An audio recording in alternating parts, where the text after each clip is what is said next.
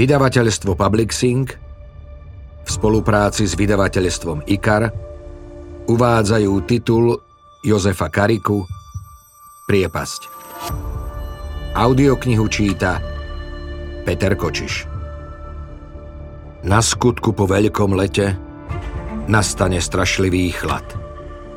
Oči ti zamrznú, ako kolíky pri kríkoch ruží, keď ma uvidíš synavého a modrejšieho než meso, čerstvo rozrezanej lastúry. Rudolf Fabry, ja je niekto iný. Kapitola 1. Nešlo o prvoaprílový žart. Bohužiaľ. Najprv som si myslel, že nás chcú Mirovi kolegovia popreháňať, že si chcú vystreliť z bažanta, ktorého iba nedávno prijali medzi seba. Kúsok pred Sontágovým plesom? Uistil sa Miro a pozrel na blankitnú oblohu. Napeto počúval, mobil pritlačený na ucho. Po chvíli prikývol, rozlúčil sa, ukončil hovor. Ideme? Opýtal som sa, ako by mal kamarád na výber. Jasné, že ideme. Videl som na ňom, ako mu stúpol adrenalín. Lichotilo mu, že sa zúčastní ozajstnej akcie. Zatiaľ ich veľa nezažil, na najvýš dve či tri. Potriasol som hlavou. V poriadku. Napokon nič iné mi nezostávalo. Sám by som sa na sennú kopu, náš pôvodný cieľ, aj tak neodvážil. Hlavne nie teraz. Veď v Tatrách sa ešte stále hovorilo o neobvyklej sérii tragických úmrtí spred troch mesiacov. V priebehu niekoľkých dní, od konca decembra do začiatku januára, tu na rôznych miestach utrpelo smrteľný úraz až sedem turistov a horolezcov. Ďalších šesť sa ich v rovnakom čase zabilo na poľskej strane. Naozaj čierna séria.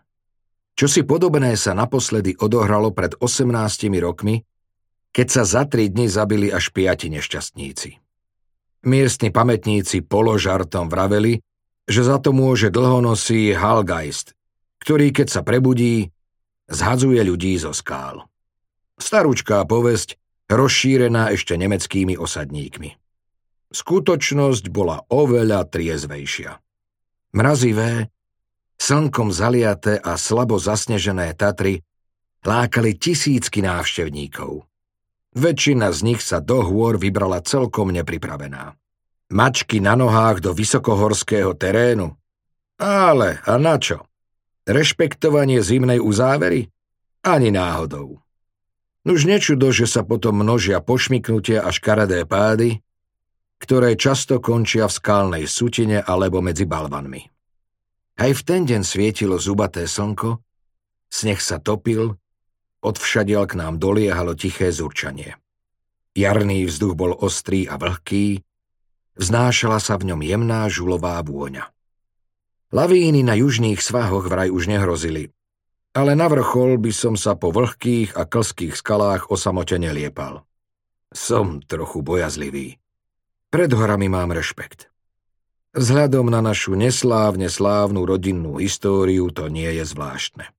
Asi preto vysedávam za pultíkom v informačnom centre namiesto toho, aby som sa prihlásil do záchrannej služby tak ako to urobil Miro.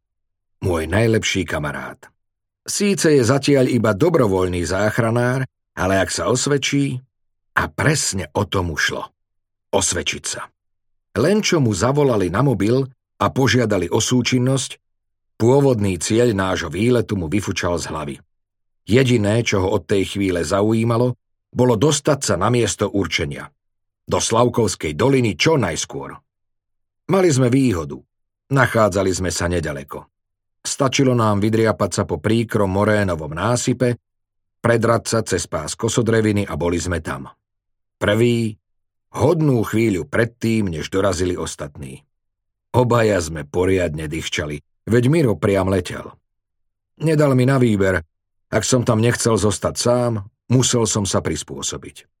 Bežal som za ním, hoci sa mi to vôbec nepozdávalo.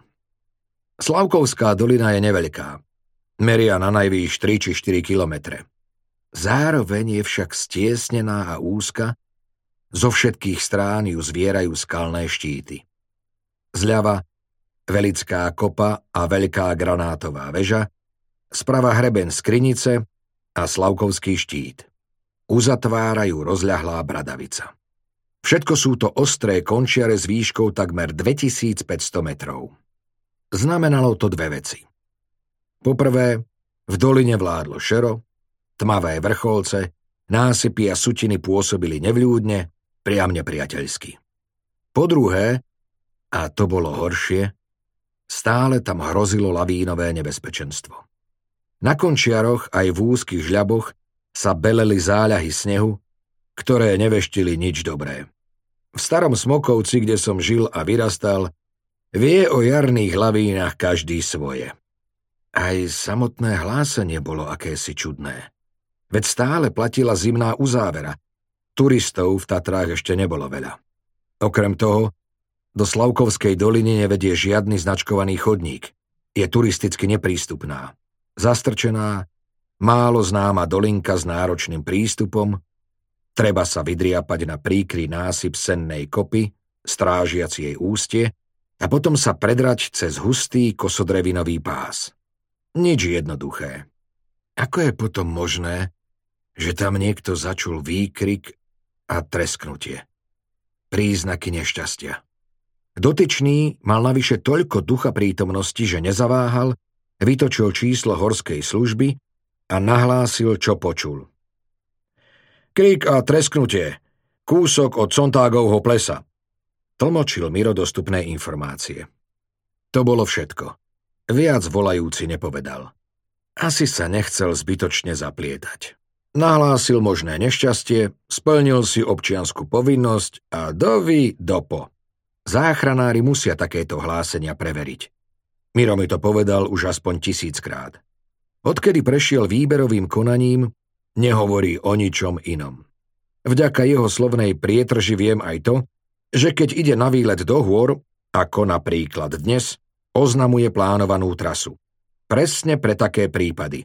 Keby sa niekde čosi zomlelo, chlapi v oblastnom stredisku vedia, koho majú v dosahu. Pošlú ho tam, ušetrí sa vzácny čas, neraz sa tým zachráni ľudský život. Dúfal som, že je to nedorozumenie alebo kanadský žart. Netúžil som po žiadnej dráme. Najviac by ma pobavilo, keby sa ukázalo, že naozaj ide o prvoaprílový vtip. Ako by sa Miro zatváril, keby si z neho mazáci vystrelili a zbytočne ho prehnali. Určite zábavne, aspoň pre mňa. Lenže si z neho nevystrelili. Došlo nám to, keď sme po polhodinke prehľadávania záveru doliny objavili mŕtvolu. Kapitola 2. Ale po poriadku. Len čo sme sa predrali pásom kosodreviny a vstúpili do tesného zovretia vrchov, prepadol ma nedobrý pocit. V doline zatiaľ nevládlo úplné šero, no po niekoľkých stovkách metrov všetko zmatnelo. Z oboch strán holé skalnaté vrcholce, studená tmavá žula.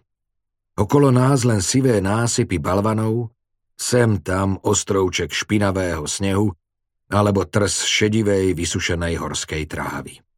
Čím hlbšie do doliny, tým bol vzduch chladnejší a ostrejší, medzi štítmi sa ešte držala zima. Povieval tam mrazivý vánok. Našťastie žiadne vetrisko. Pocit stiesnenia rástol každým krokom. Čoraz častejšie som dvíhal pohľad nahor, na nebo. Ani to mi však neprinieslo bohviakú úľavu. Neveľký výrez oblohy, ktorý som videl, nespestroval ani obláčik. Vyzeral ako kus vyblednutej starej plachty. Čas sa vliekol, asi sme nekráčali dlho, no roztiahnuté, rozomleté minúty mi pripadali ako hodiny. Miro mlčal, čoraz hlasnejšie dychčal, nepoľavoval v tempe. Keď dostane úlohu pre pnemu, nevidí nič okrem cieľa. A ten náš bol čoraz bližšie. V diaľke sa už črtali brehy Sontágovho plesa, neveľkého plieska v závere doliny.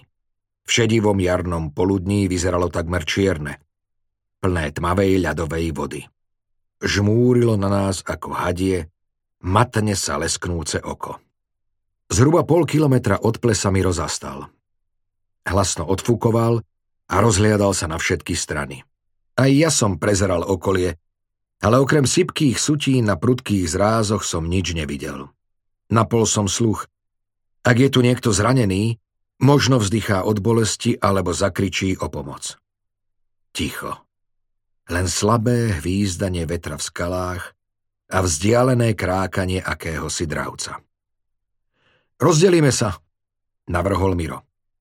Ty pôjdeš po ľavom úbočí, ja po pravom. Pri plese sa stretneme. Pokrčil som plecami a prikývol.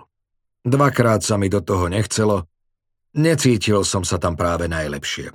Ale napadlo mi, že čím skôr lokalitu prehľadáme, tým skôr odtiaľ vypadneme. Navyše, nešlo o žiadnu veľkú vec. Dolina bola široká na najvýš 200 metrov. Aj keď sa rozdelíme, Stále na seba v pohode dovidíme a budeme sa počuť. Odpil som si vody, najradšej by som aj niečo prejedol. Lenže Miro nepoľavil, bez okolkov sa pobral do pravej časti doliny, nazeral za väčšie balvany a postupoval smerom k plesu. Halo! Vykrikoval z plných pľúc. Nikto mu neodpovedal, jedine ozvena za každým hučala celou dolinou, slabla až sa vytratila. Halo! Zakričal a rámu začal odznova. Nemám rád horskú ozvenu. Za každým mi pripomína otca.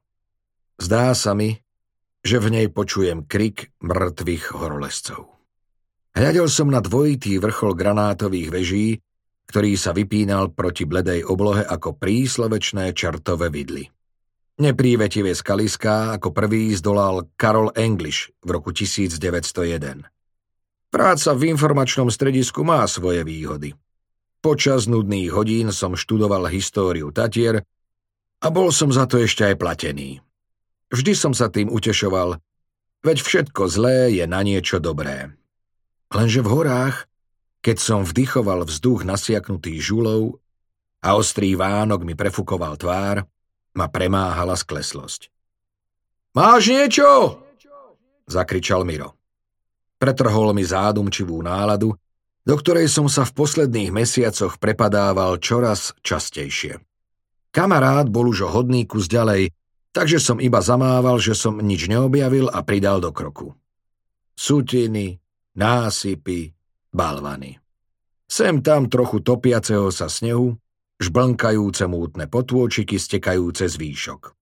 Skaly, skalky, skaličky, suchý šramot pod podrážkami vybrám. Keď som uvidel telo, chvíľu trvalo, kým mi doplo, na čo vlastne zízam. Vôbec tam nepasovalo. Pôsobilo neprístojne. Mŕtvola v pustine, farebné turistické handry uprostred fádnej skalnatej šede. Strepol som a vrástol do zeme. Nebolo to prvé mŕtve telo, ktoré som videl. Tatranské decká majú o také atrakcie hojne postarané. Lenže aj tak, mŕtvola je mŕtvola. Keď ju človek uvidí, zopňa sa v ňom akýsi obvod, prastará genetická výbava. Dostaví sa reakcia, útroby zamrú, srdce akoby na okamih zastalo.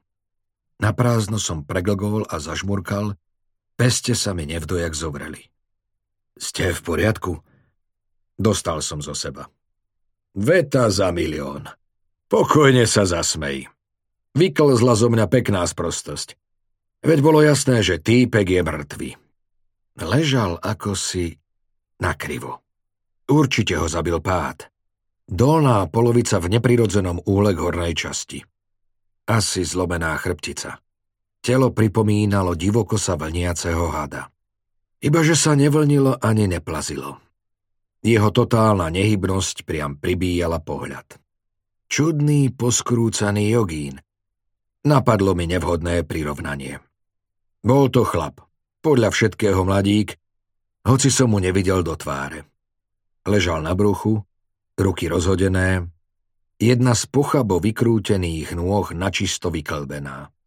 Na rozdrúzganej hlave mal šiltovku otočenú šiltom dozadu.